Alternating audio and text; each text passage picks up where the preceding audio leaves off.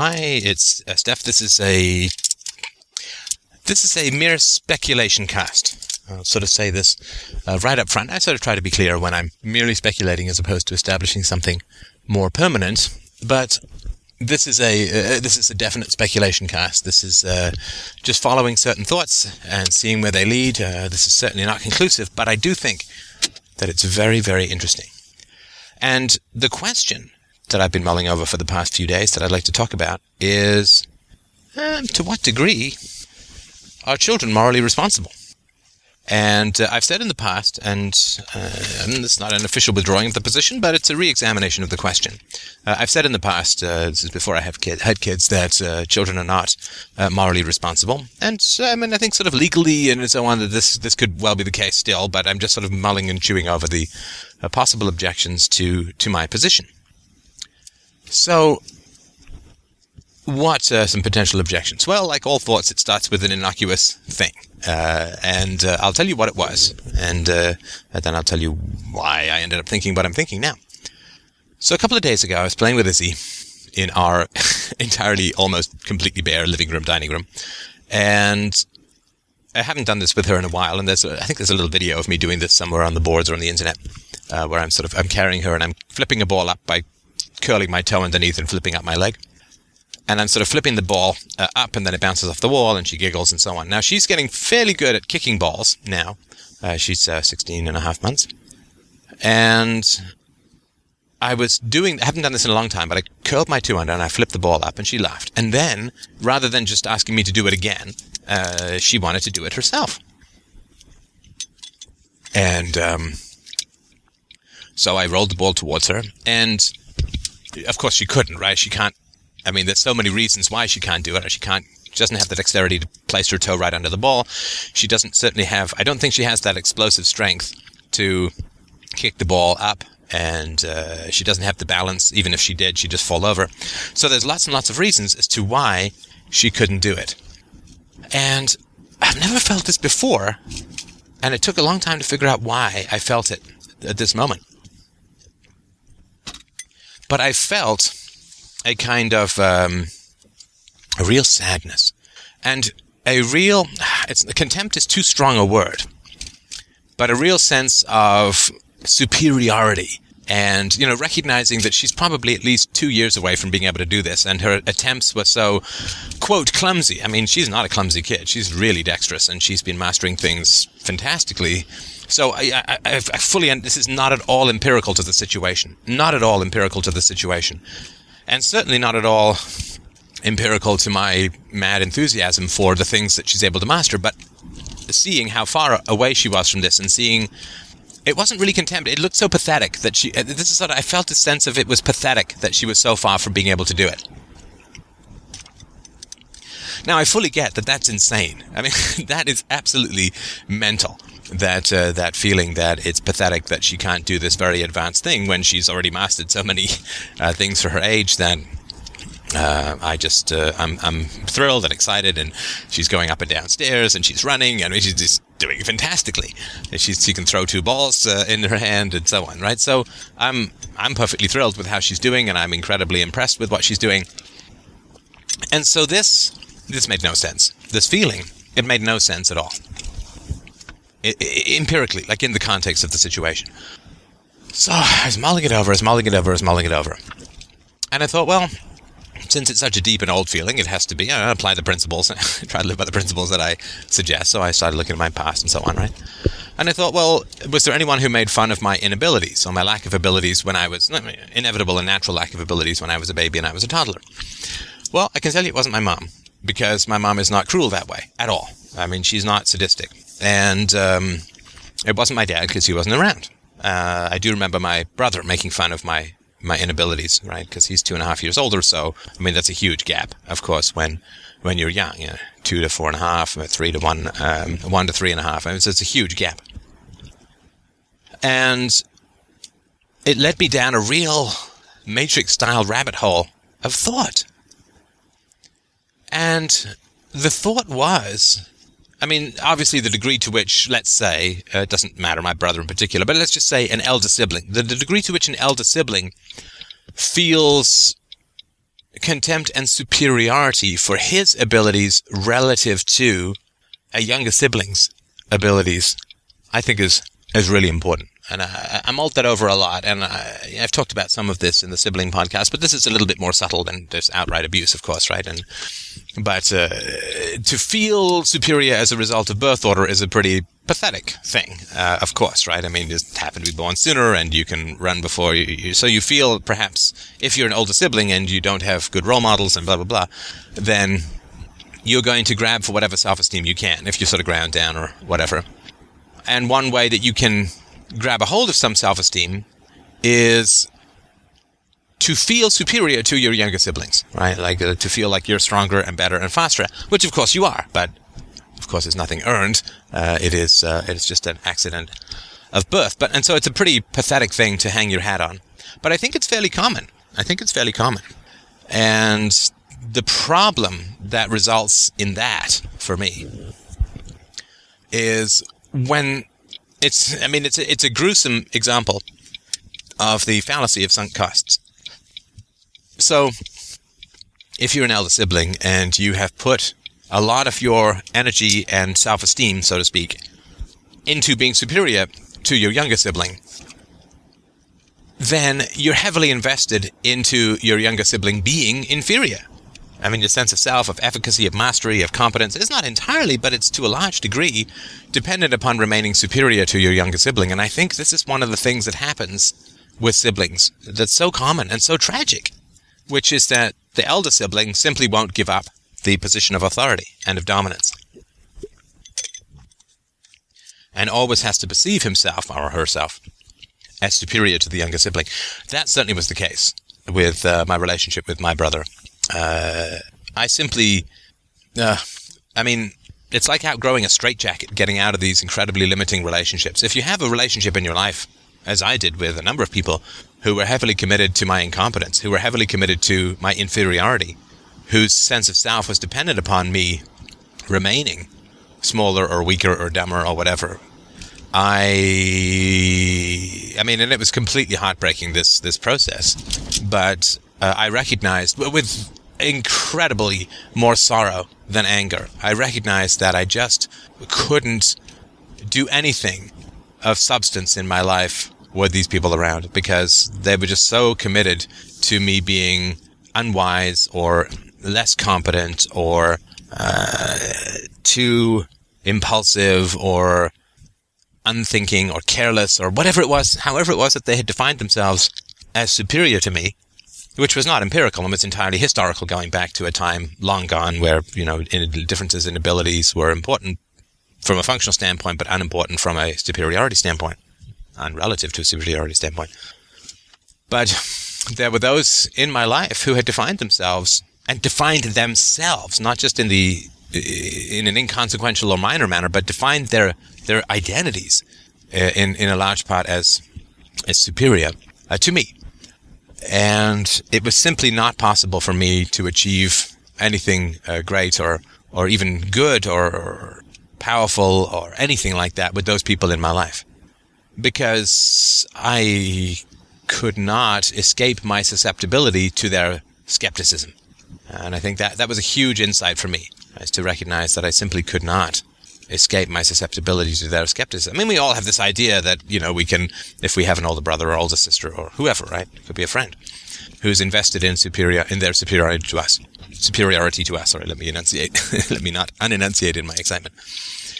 If we have a friend who, or a sibling, a family member who's invested in our inferiority, then it's heartbreaking to realize that uh, you simply can't become who you are with that person around because at a very, uh, pro- probably at an unconscious level largely, um, that your power is, is an enormous threat to their self-esteem and they will move. Like the, the three-dimensional chess of emotional slave repression will continually be playing in your head. And it was my, I mean, I got that I simply could not do great things. I, could, I couldn't sort of be the Zen guy, rise above it and blah, blah, blah, blah, blah, because it was sort of incessant and, and very powerful. And uh, I avoided the topics of what I was thinking about with those who were closest to me in a sense, well, closest to me, quotes, because it was uh, it was too painful. It was too painful to bring up what I was thinking and have them roll their eyes and express scorn and, and skepticism and blah blah blah blah blah. And and it's not like scorn and scorn is a little rude, but skepticism is perfectly fine. Of course, I, am skeptical of what I say, and I have uh, things that I have revised. Oh, reminds me, I've been meaning to post something about the psychological benefits of psychedelic drugs. Anyway, as that contradicts my earlier position, which I'd like to explore more. But uh, I I could never achieve that. And giving up that illusion that I could achieve uh, indifference to 35 year relationships with a particular pattern of hierarchy, I, I, mean, I simply couldn't. The grooves are worn too deeply. It's like, it's like saying, well, I, I've spoken English and only English for 35 years. I'm going to go to another country. And then when somebody speaks English, I'm going to will myself not to understand what they're saying. Well, that's not possible. You spoke English for 35 years, barring a stroke or a brain injury. When somebody speaks to you in English, you're going to understand it whether you like it or not. You can't will yourself to not understand a language you've spoken for 35 years. And it's the same thing for me with familial and even long-term friendships. I simply could not unlearn the language of hierarchy just because I wanted to. It was too deeply, it was too deeply ingrained within me. So, the way that I worked it out in my mind, and it's such a foreign feeling to me. I'm, I'm so immensely encouraged at people's progress in, and as I am encouraged, of course, at my own progress down the path of, of wisdom and virtue, halting and inconsistent though it may feel and be at times. So it was a very foreign feeling to me, to my experience. And, oh man, one of the greatest things that I got out of therapy was to try and avoid the narcissism of ascribing all feelings to my organic self, all feelings to myself. No, uh, some feelings are natural to me, uh, and uh, some feelings are the responsibility uh, of others. They are uh, infected within me. I mean, or benevolently placed within me, but uh, I think I think that's an important distinction, right? So to say, take a concrete example. If I get an if I get appendicitis, that is a feeling of pain that is endemic. Uh, it's innate to my body. It's not somebody else who's doing it to me. Uh, it is my own uh, agony. Whereas if somebody drops a concrete block on my toe, uh, that is the fault of somebody else's, right? The pain uh, that I'm feeling is the fault of somebody else. And it's the same thing with feelings. There are some feelings that are mine, uh, that arise from my uh, own perceptions and personality and experiences. And there are other feelings that are the responsibility of others, uh, both uh, and negative, who've helped or harmed me throughout my life. And one of the things that I really learned early on in therapy was to understand that not everything that I experience is an aspect of myself alone. I think that's really, really important to understand. Not everything that you experience is some aspect of yourself alone, right? So, uh, in the realm of self attack, it's not like you just randomly have a mean part of yourself that wails on you for uh, having uh, for doing things imperfectly, which is a setup, of course. You never do anything perfectly uh, you don't just randomly have an inner critic. You have internalized an inner critic. And the responsibility for that lies with others. The responsibility for dealing with it lies with you. But one of the first things that uh, I do when examining a feeling is say, well, what is the source? And this feeling that I had with, had with Isabella was such a an odd, kind of creepy feeling that I'd never consciously experienced before. That was so inappropriate to my values about the situation, my enthusiasm that she could kick, not that she was, she had shortcomings in her kicking. And again, not shortcomings relative to where she was, but relative to what I was doing. Like, what the hell does that mean, right? In terms of comparison. It's like calling her dumb because she can't pronounce the word anti-disestablishmentarianism. So, given that it was such a foreign feeling, it had to come from somewhere else. And the most likely person was that it came from was my brother. And also because whenever you're experiencing emotions around a toddler, it's almost always to do with your family because the most likely thing is that you experienced those feelings or had those feelings around when you yourself was a tod- were a toddler. So it's very, very uh, early. I mean, Isabella, I believe, is still classified as a baby uh, up until the age of two uh, at which point she becomes a junior citizen of Libertopia. And so, if it is something that came from my brother, then there's choice in that. I mean, I know I sort of just leaped a whole bunch of things here, and I'll try and explain what I mean. the feeling that I had was, I'm feel, I'm pretty sure, was my brother's experience of uh, feeling superior to me because I was younger. So feeling that he could do things that I, I couldn't do. And as I've said before, my very first memory is when I was about, I had to be 10 or 11 months old because I knew I walked pretty early and I couldn't stand uh, or even roll properly. I could sit and topple over. So to be 10 or 11 months, my earliest memory is of my brother teasing me, saying, Stefan is a baby, Stefan is a baby, and feeling that hot, angry frustration saying no, like I couldn't get away. He was kind of dancing around me. And I think he was poking at me, but I can't remember exactly. But he had that mobility, and I was stuck like a lump on a log because I was younger. And so there was that frustration of his uh, uh, mobility and my defenselessness, right? As always is the case, who knows where my mother was? Anyway. So, if I'm getting echoes of my brother's feelings of superiority for when I lacked his physical and mental abilities due to my younger age, then it was a mixture. It was a mixture of sadness, it was a mixture of superiority, of almost contempt, of pity, but a kind of superiority pity, not a pity like uh, when you pity someone who's going through a really hard time, but it's sort of pity like when you are looking at uh, some I don't know, retarded. No, I don't. I don't. I don't even know exactly how to describe the pity. I'm not doing a very good job of it, but it's pity like a scornful superiority like when you're watching someone who thinks they're as good as you, who's completely incompetent, and you, you're sort of afraid to say to them that they're that bad because you feel that they're so fragile. It's that kind of pity. Uh, it's a very superior and contemptuous kind of uh, pity. You have ideas above your station. As uh, one of the British ambassadors said to the Turks before World War One, thus accelerating the outbreak of World War One. Yeah, yeah, I'm working on another series. So, because the feeling was very complex and ambivalent and took a long time to unravel, the feeling, like the more ambivalent the feeling, the more choice there is in it. When, like, I remember when I, I was a minor shoplifter when I was a kid, because I hung out with some fairly nasty people, and I was going through my uh, potential sociopath phase, I would say. And there was, uh, after I'd stolen a few things, I began to feel I'm pretty bad about it. And uh, at one point, I needed some sunglasses because I was um, I, I, was doing some sport outside. I think I was I was running or uh, it was either running or soccer and uh, I, I, really felt like I needed sunglasses because it was really bright and uh, unpleasant on my eyes. And of course, I didn't have any money to buy sunglasses. So I remember being at Eaton's at the Don Mills Mall, standing in front of a sunglasses rack, looking around for. I can't, actually, I can't remember if there were cameras back then. Probably not. Maybe there were. Anyway, looking around for cameras and feeling like I really wanted to steal these sunglasses, uh, feeling like society was constructed so that I wouldn't get sunglasses and nobody cared, so it was a state of nature. And also feeling that I did not want to uh, steal these things, partly out of fear. Fear of the immediate, of course, but uh, I would say even more importantly, uh, it was fear of where that path was going to lead, uh, a fear of a future that I'd be making for, my, for myself if I became more than a temporary recreational thief.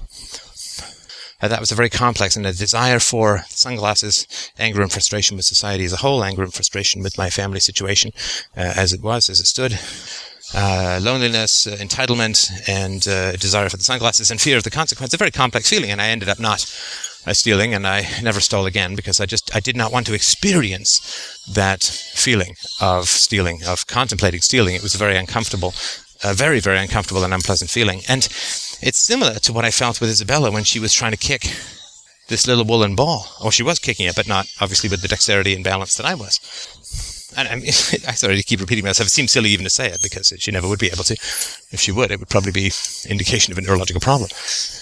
But it was a very complex and challenging feeling that I was experiencing, and it reminded me somewhat of the desire and the revulsion of stealing or contemplating stealing when I was younger, and when I was about 11, 12 maybe. I think it was 11. So, where that complexity of feeling was there, then there's choice, right? Where there's no complexity of feeling, in a sense, there's really no choice, right? So if you pick up something that's really hot and then drop it immediately, there's no complexity of feeling. It's not like, well, I want to, but I don't want to, and all this sort of stuff. No, there's just you, yuck, right? if you uh, step in some dog shit, you don't have a lot of, hmm, maybe that looks good on my shoe and maybe I'm hungry. No, it's just you know, revulsion, probably, right? So it's not a lot of complexity of feelings in those situations. And this is why I'm continually touting the quote virtue of ambivalence, because where there's ambivalence, there is choice. And uh, where there is choice, there is the capacity for virtue. So, where I had that complexity of feeling when I was younger, I chose not to steal and never stole again. When I experienced what I'm sure my brother experienced when he felt himself to be superior to me and knew that it was an unjust, cowardly, and ridiculous thing to do to feel superior to a 10 month old baby because you can walk and the baby can't, and you can run and the baby can't, and you can dance and the baby can't. I mean, that's a, that's a pretty pathetic thing to be, to feel superior to. Um, uh, that's like feeling, um, superior to people starving in Africa because you have uh, food. Well, I guess I just planned and prepared better, didn't I? Well, that's pathetic. I mean, it's really, really a wretched, wretched thing to base your self-esteem on. So there is, in a sense, the ambivalence I think that I was experiencing was pride, as in I can do things that my little brother can't. So there's pride, but along with that pride, there is shame, and the shame is I'm comparing myself to a toddler. So there is superiority and there is contempt but there is mixed in with the contempt for the younger person who you feel superior to is an even deeper level of contempt for yourself, for comparing yourself so unjustly to somebody who is inferior through no achievement of yours, no fault of theirs. And if I'm guessing rightly, Isabella is uh, 16 months, which would mean that my brother would be about four. When I was 16 months, my brother would be about four. And this is, uh, and of course, I mean, it's such an enormous difference, right? Four, you can you know, speak in sentences, count pretty high, you can do some math, you can read. And a toddler, you know, Isabella is stringing two words together, which I think is fantastic. Uh, and she can sing along with maybe a third of a song sometimes, but uh, it's a huge difference, of course, between 16 months and, and four years old. And if this was occurring, then my brother, when he was four, was feeling pride and shame with his um, feelings of superiority towards me. And there was a great deal of ambivalence in those feelings that he had. Now, why am I talking about all of this? Well, I'm talking about all this because where there's ambivalence, there is choice, there is morality. And so I'm really reevaluating at a very fundamental level my conception of where morality first comes to be. Where does morality first come to be?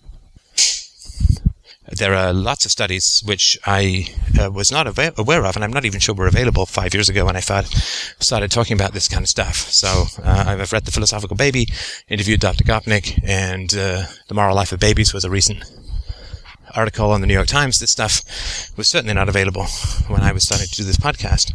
And uh, I was really focusing more on, I was trying to weasel it out. I mean, I definitely said it all, but it's really focusing more on the moral responsibility, uh, legal responsibility, rather than uh, do kids know right from wrong? Well, yeah, I think kids do know right from wrong.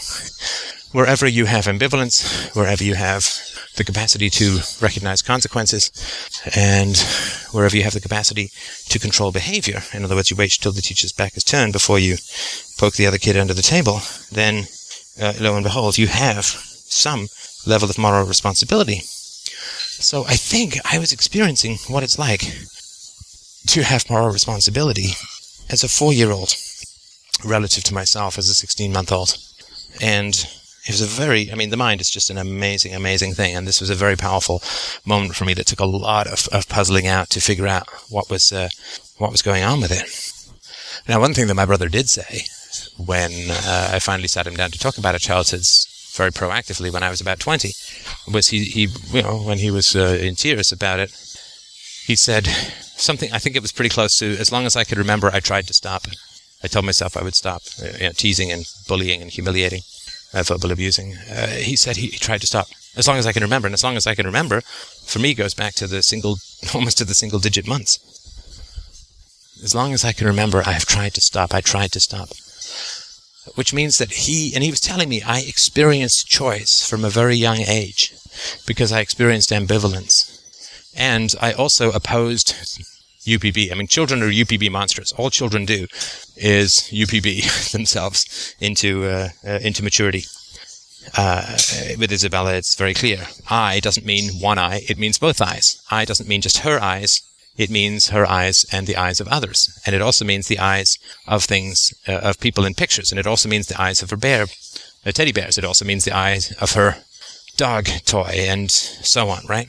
Uh, eyes of fishes, right? So that's UP being. An eye is, you know, the clear, semi-clear orb used for seeing, uh, or any representation thereof, right? So she can, I can draw a little smiley face, and she can put two things she says eyes, right? So she knows it's the two dots in the middle of the uh, face that, right? So she's just continually extrapolating to concepts, from instance to, concept, from entity to abstraction, all the time, and the ambivalence that we experience fundamentally comes when we inflict a universal rule that we would hate being subjected to. Let me just say that again, because it's really the, the, fundamental definition of emotional ambivalence is when we inflict a universal rule that we would hate to be subjected to. And I think that's really, really important. So my brother was very big on humiliating me uh, in front of people, but if I ever embarrassed him, he would be really angry at me it wouldn't be like, hey, you got me, fair is fair. I dish it out, I can take it, right? Uh, he would always be really angry, should I ever do anything to embarrass him. But he would continually work to embarrass me uh, in front of people. You know, I, minor example I mentioned before, just so you get a sense of what it was, right? I mean, I was uh, talking to a girl I was interested in in a record store. I was about maybe 14. And my brother, who was 16 and a half, came up and said, Oh, Steph, attracted are we? Wipe off the drool. And he ran his hand along my chin which was, of course, a very humiliating and embarrassing thing to do. It's tough enough to go up to a girl that you like and strike up a convo without your brother coming and embarrassing you into the ground, right?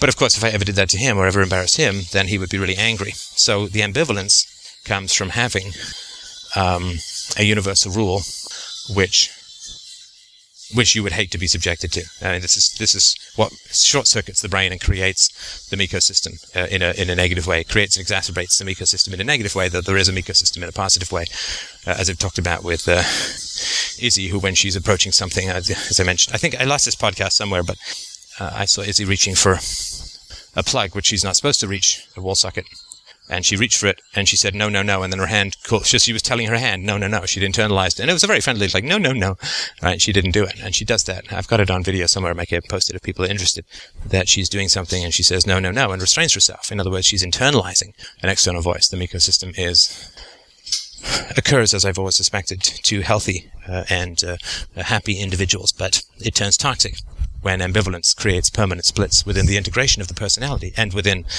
I would strongly suspect, the very brain itself. So, if my brother was experiencing ambivalence at the age of four, and as he said, as long as he could remember, which is way back even before, if my brother was experiencing ambivalence in his cruel and unjust uh, treatment of me, then he had choice. And if he had choice, then there is moral choice in the, in the low single digits for children. There is moral choice. Now, this, of course, raises a whole host of complicated issues, which I'm aware of. And please remember, this is just an exploration. This is no final proof of anything, of course, right? But let's um, uh, let's say that he did uh, he did have some choice. The next thing that I think of, and I'm sure is what you think of as well. Oh, it's so nice that the gym is empty today. Anyway, the next thing that I think of, and I'm sure you think of it as well, was that well, does he did he really have choice? Uh, did he really have choice because all he had experienced was cruelty and violence and humiliation himself? Well, that's true, but it's not true that if you, like, it's not true like a, a, law of physics that if you experience abuse, violence, and humiliation, that you will automatically become an abuser yourself, even at the age of four, because I certainly didn't. I mean, it wasn't like I was ever, never did anything wrong or never did, never did anything to hurt people, but I was not cruel and sadistic in that way uh, at all. In fact, I had a great deal of concern for those uh, who were lonely or isolated or separated or weakened or whatever. And so it's not automatic to say, well, if you experience these things, you will then dish it out. Because I didn't. So there's more to it than just the experience of humiliation. And uh, every child in the world. Like it's true, I didn't have a younger sibling to pick on, but there are always younger children around that you can push over or you can take their toys from and blame others. You can always turn into that hateful little nasty thing. And so, uh, yeah, I could always have found, uh, and there were around kids who were younger than me, always, right? So uh, it's not axiomatic to say if you've experienced it, you will dish it out. And I think most of the people on FDR would be would be proof of that. Um, So that's not uh, that's not enough. Now, uh, that's not to say that it's not. It may be it's it's a necessary but not sufficient criteria uh, criterion for abuse. Right, to be abused is necessary, but it's not sufficient to explain abuse. In other words, people who aren't abused, I can't imagine they become abusers, but people who are abused may become abusers.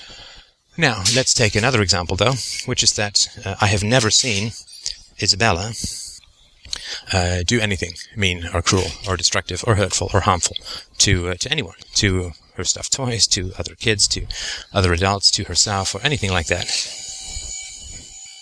And you could say, well, she doesn't really have the choice to do that because it's not in her vocabulary. In the same way that if you don't teach your kid Mandarin, they don't have the choice to speak Mandarin, and cruelty, of course, is a language that is taught, though not always repeated. The child knows it, but does not always speak it. In other words, my brother knew cruelty and spoke it. I knew cruelty, but did not speak it. And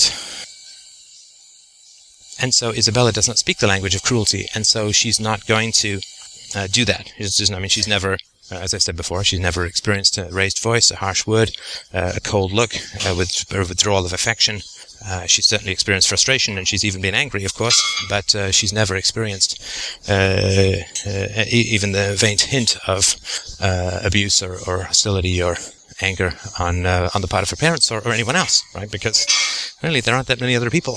We've got some nice neighbors who she's friendly with. She does experience rejection. Um, recently, she's when she sees another kid her own height, she runs forward and tries to give them a hug. And a, a few kids will say, uh, hug her back one or two, but most of them will just sort of withdraw, uh, uh, even if they're a little older. I say four or five, they will withdraw and look at her funny, which is it's a little heartbreaking. I think you know, a hug from a baby is about the nicest thing in the world. So why wouldn't you want to taste some of that pie, that sugar? But uh, that's uh, that's where they are, right?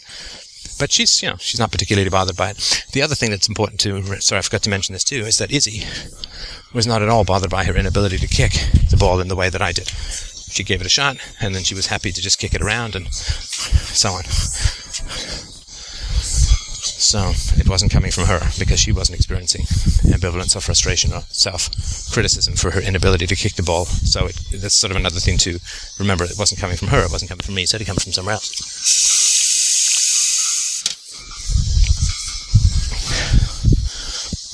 So uh, it certainly is true that uh, Isabella does not have the quote choice to be cruel.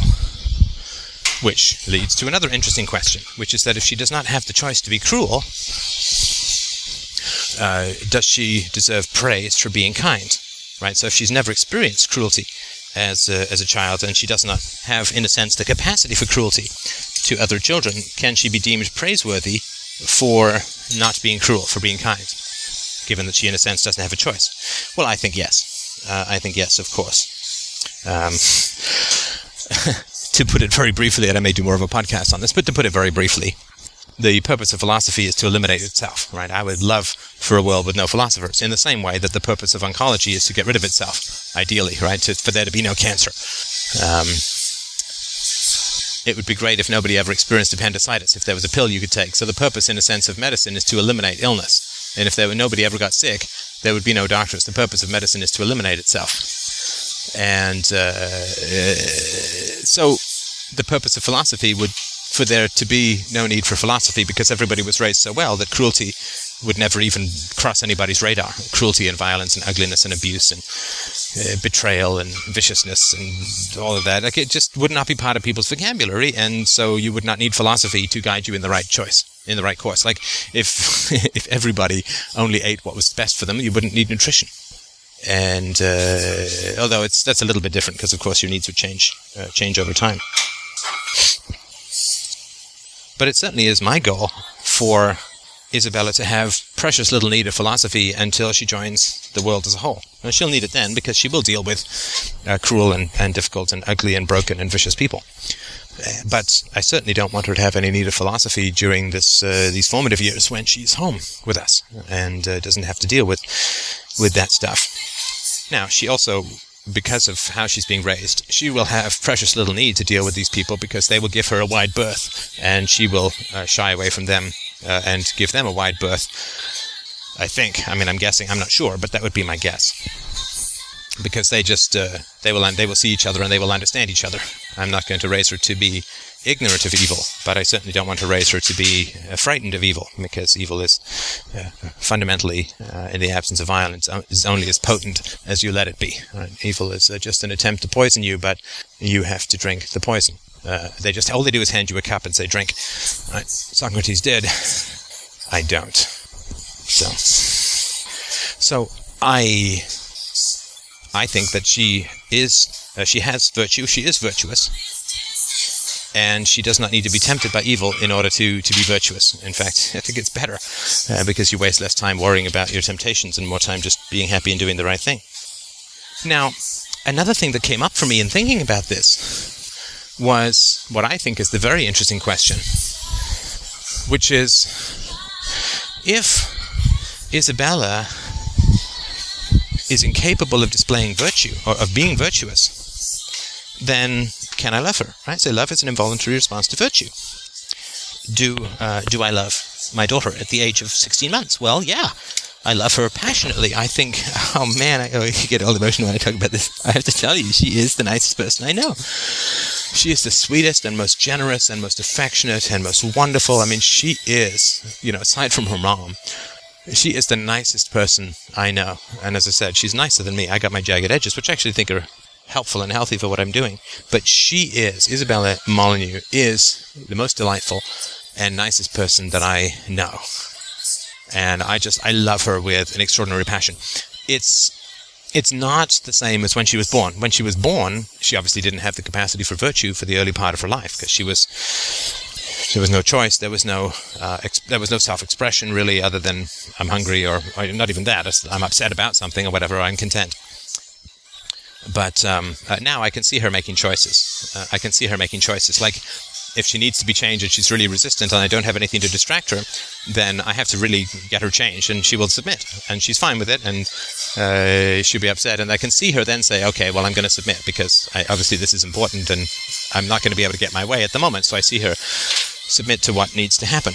I can see her make those choices because sometimes she doesn't, and then she sometimes, more often than not now, she does make those choices to to to submit, which I think is uh, is good, right? Because she needs to needs to get changed. And it's very. I'm talking maybe five times in her whole life that's had to happen, but uh, uh, or uh, you know, at a, at a, different level, I took her to uh, McDonald's today. We had a a, diet muffin, and she was enjoying getting the ketchup in those little white uh, little white bowls, uh, little white paper balls, whatever they call them, paper cups. And she had, you know, a whole bunch of ketchup, and then I had to stop her from having more ketchup because I was concerned about the level of sodium and sugar. And so um, I uh, said no more, and she wanted more, and I basically said no, and and so she was she was upset, and then she was okay. Uh, and I don't I try not to just distract her. I used to, but I sort of felt a little bit bad about that, so I don't distract her now. I just let her be upset and we go and do somewhere something else. And I can see her make choices to no longer be upset, and I can see her decide to focus on something else, and so on. And I know that yeah, you may not believe that, and I can understand your skepticism, and I, I could be completely wrong, but that certainly is my, my experience of it. And so when she was born, I had an attachment to her. I mean, she was beautiful and ours, and and incredibly precious and uh, long awaited. And um, I was in, uh, very passionately devoted to her and very uh, attached to her. But you know, my sort of passionate love for her has grown as she has expressed a personality. I mean, she is com- she is a complete person. She's not even a little person. She is a complete person. She has her likes, her dislikes, her passions, her loves, uh, and uh, her moods, and and all of that. Well, moods, happy and frustrated, mostly happy. Ninety-five percent happy, five percent frustrated. And she is a um, yeah, a full personality, and she is somebody I enormously admire. I admire her courage. Uh, I admire her caution. Right, so she will do things that are dangerous, but if they are more than she can handle, she not do, do things that if she will do things that are risky, but if it's more than she can handle, she will always reach out for help, and she'll wait until she gets help. So I really admire her courage. I admire her enthusiasms. I admire her affection for. The, I love her affection for the world. She says hi to everything. She gives hugs to people. She uh, she says hi to mailboxes, to uh, balls on the road. She says hi to cars to birds. I mean, she just loves the world, and I, uh, I have. Uh, it has reawakened my own passion for the world to be around her passion for the world, and uh, I have found myself capable of a great deal of forgive and forget more so than I was uh, more, more, so than I was in the past. And uh, she's she's I mean she's teaching me she's teaching me as much as I'm teaching her, if not more.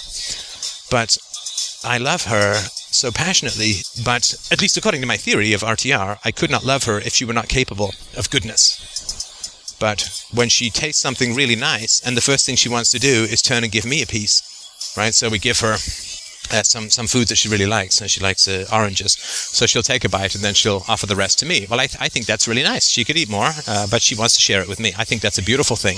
I think it's very generous. I think it's very kind. It's very sweet. And uh, of course, she's now running to give us hugs, and she loves a, a good cuddle and all that.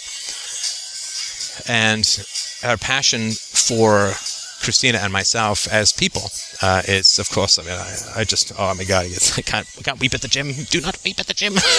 it's not the most, um, it's not the least manly place in the world, I suppose. And I could not uh, I don't think I could feel this love for her if I did not think she was capable of choice. And I haven't sort of sat there and said, well, she must be capable of choice so that I can love her to prove my theory or anything like that. And again, these are all things that, that could be wrong, although the science seems to indicate otherwise. The science seems to indicate that uh, babies as young as 11 months, uh, and even earlier, Isabella started feeding me when she was eight months old, that uh, they can develop empathy and, and do things that are good, are, are, are pleasant, are nice, are universal right? So, I mean, I would give her the shirt off my back, and she knows that, and uh, I will do anything to keep her happy within the bounds of safety and security. And so she wants to return that uh, that favor. And so I really appreciate her generosity, her sharing, her her affection, her reciprocity. Uh, I think it's a beautiful thing. She could choose to eat more, but she chooses to share. And that's just one example. I sort of go in. I don't want to bore everyone with with too many details, but uh, I do view her as as doing nice, good, virtuous, and positive things. The fact that she doesn't struggle with evil and cruelty to me is just great. I mean, isn't that great?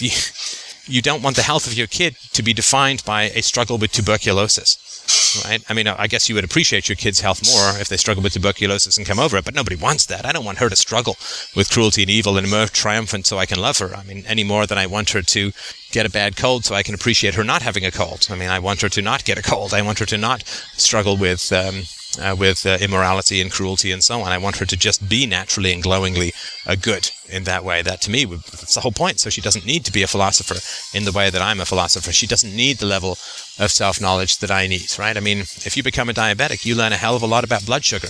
Yay! But nobody wants to become diabetic so they can find out about blood sugar. Most of us would prefer to live our lives not knowing a damn bit about our blood sugar because we were didn't have a problem with it. And so her level of self knowledge is not going to need to be the same as mine because she's not going to struggle with having to rebuild a shattered building of the self. Sorry, that was a very bad way to put it. She's not going to have to raise a sunken vessel and make it seaworthy again. She's just going to step into a ship that is seaworthy and self-repairing, right? So I had to dredge myself up uh, from the bottom of the ocean and re- work to repair. So I knew a lot about dredging and ships and building and all that. I don't want to want to have an electric ship that she can push a button and it goes, and I don't ever want to have to worry about it. So she's not going to need the same level of philosophy, or even close. She may choose, you know, out of her own interest, right? I mean, you don't have to be di- have to be diabetic to study blood sugar if it's of interest to you, but she's not going to need the same level. Does that make me more virtuous or less virtuous because I've had to struggle more, a lot more, to become virtuous than she will ever have to struggle? Well, I don't know. I would say that the journey is greater but um, that's like saying is somebody healthier if they've broken their leg and it's set well? Well, no, they're still not as healthy as if they'd never broken their leg. Unless, of course, you know, you break your leg, you go to rehab, you love exercise, you find out you love exercise, and so you exercise forever, and blah blah blah. Well, but but fundamentally, nobody breaks their legs in the hope of starting an exercise regime, right? I mean, it may happen as a result, but nobody does that uh, purposefully. So so I, I, I do experience her as, as good. I do experience her characteristics as so overwhelmingly positive and beautiful that I just I love and worship her. And it's true that she doesn't have to struggle nearly as much with cruelty as my brother did, uh, and fail, or even with uh, struggle with negatives uh, uh, as I've had to struggle and sometimes fail. But uh, to me, that's that's good. That's that's the point. That's the point of philosophy is to raise people to not need philosophy. Like the point of medicine is to raise people who never need to see a doctor, so to speak, right? Yay. So there's a, another incident that occurred to me while I was uh, thinking about this, and it occurred about seven months ago, Isabella had just, I think she was just learning how to walk. Was around, she was around 11 months. She was just learning how to walk. I can't remember if she was taking a few steps independently or not, or was just walking while holding onto things. She was just learning how to walk. And there was a boy, a blonde, cold faced Malfoy kind of uh, from from uh, Harry Potter, Malfoy kind of looking boy. You know, a kind of cold and icy looking boy. And uh, Isabella was uh, doing this thing where she, when she wanted to play with another kid, and she still does this sometimes, she would go have. She wasn't spitting or anything. She was just making a sound out of her mouth. And this uh, boy looked at her like with dripping contempt and said, "Don't spit." You know, really curled his lips and looked uh, with contempt at her. And I said to him, I said, "She's a baby." right? It's a public space. She's a baby. If you want to come around, I didn't say all of that. I just said she's a baby. But of course, and, and I was angry. I was angry with this boy for um, looking at uh, my, for treating my daughter in that way. Uh, for for giving her that view of contempt. Now she didn't care at all because it was just it was so extraneous to her existence. She probably didn't even recognize the look, right? Because she'd never seen it before, and it had no emotional import to her. So she didn't care. She just kept moving on to the next toy and didn't give him another glance. But uh, I was angry with this boy. And to me, that's that was very interesting. Because, again, I, am going to accept, accept and, unless evidence goes strongly to the contrary, I'm going to accept that my anger was not unjust. I mean, it's ridiculous uh, and uh, embarrassing and stupid and cruel to say to a, a, a baby who's going to say to say don't spit as if she's got a concept of don't or spit or politeness or universality or rudeness or anything like that. Right? So uh, he was being exceptionally rude while complaining about her rudeness. And I would not feel angry. I would not feel angry at him were he not capable of better behavior. I mean, I just, I can't imagine that I would feel that way because, I mean, I've spent a lot of time around kids. I worked in a daycare. I've had nieces. I spent a lot of time around kids in my day, and I can't remember feeling angry at a kid for something that was involuntary. I really can't uh, feel angry. At least I can't remember feeling angry at a kid for something that was involuntary. So, I mean, uh, if uh, if if that boy had been feeling uh, nauseous, right? Let's say, and uh, he had uh, he had thrown up right? And maybe some of it had landed on Isabella or whatever. I wouldn't feel angry, like, oh, what are you doing? What the hell are you doing, right? I wouldn't feel angry. I would feel, I think I would feel sympathy, of course, right? I'd be like, oh my God, are you okay? My baby could be cleaned up. That's no big deal, but you're obviously not well. You're, that's not good. And, uh, but I didn't feel that. I didn't feel that at all. Uh, so I felt, I felt angry because uh, I really strongly felt that that was really rude. And of course, if I had done something to him along those lines, he probably would have been very upset. Now I'm aware that this is a bit of a brother thing and all that, particularly the way that he looked. Um, I mean, my, both my brother and I were albino blonde when we were kids. But um, that was a very different situation because I really felt that he was uh, lording it over uh, a 10 or 11 month old. Huh, that's interesting. That's very interesting. Although he was a little older than my brother, it's the same age, right? That I was talking about at the beginning. That hadn't struck me, but I'm sure that that's uh, that's relevant. That I was the same age as Isabella was, and it probably reminded me of my first memory, where my brother was uh, less in a less sophisticated way, but was uh, was scorning me for for being young. And so my my emotional apparatus indicated to me that this six or seven year old boy was responsible for his uh, for his meanness to Isabella. It wasn't involuntary, and of course he'd had this behavior modeled to him before and all that, but nonetheless, my emotions, my anger, uh, told me that he was uh, he was responsible uh, in a way that if he had just thrown up, uh, or even if uh, you know if he tripped and flailed and hit my daughter, uh, I would have been, you know, are you okay? That's a shame, and I've worked more to protect. Like, there are some boys there, and it's usually boys, not to be overly stereotypical, but it usually is boys. There are some boys at the library who are very rough in their play. And uh, I don't get mad at them. I am very conscious of the need to be the human shield between them and Isabella.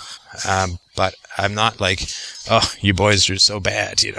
It's like, no, they're just doing what boys, particularly boys without parents, do, which is to continually push the envelope of what is physically possible. And that does endanger other kids, and uh, it's a shame that it's not. But that, that I put more on the parents. And uh, so I'm not mad at that. I find it inconvenient and so on, but I'm not mad at it. But this I was angry at. And I just said, but she's just a baby. And I didn't, you know, I just kept, I just kept her away from him after that because uh, I don't want her to be exposed to those kinds of feelings at all.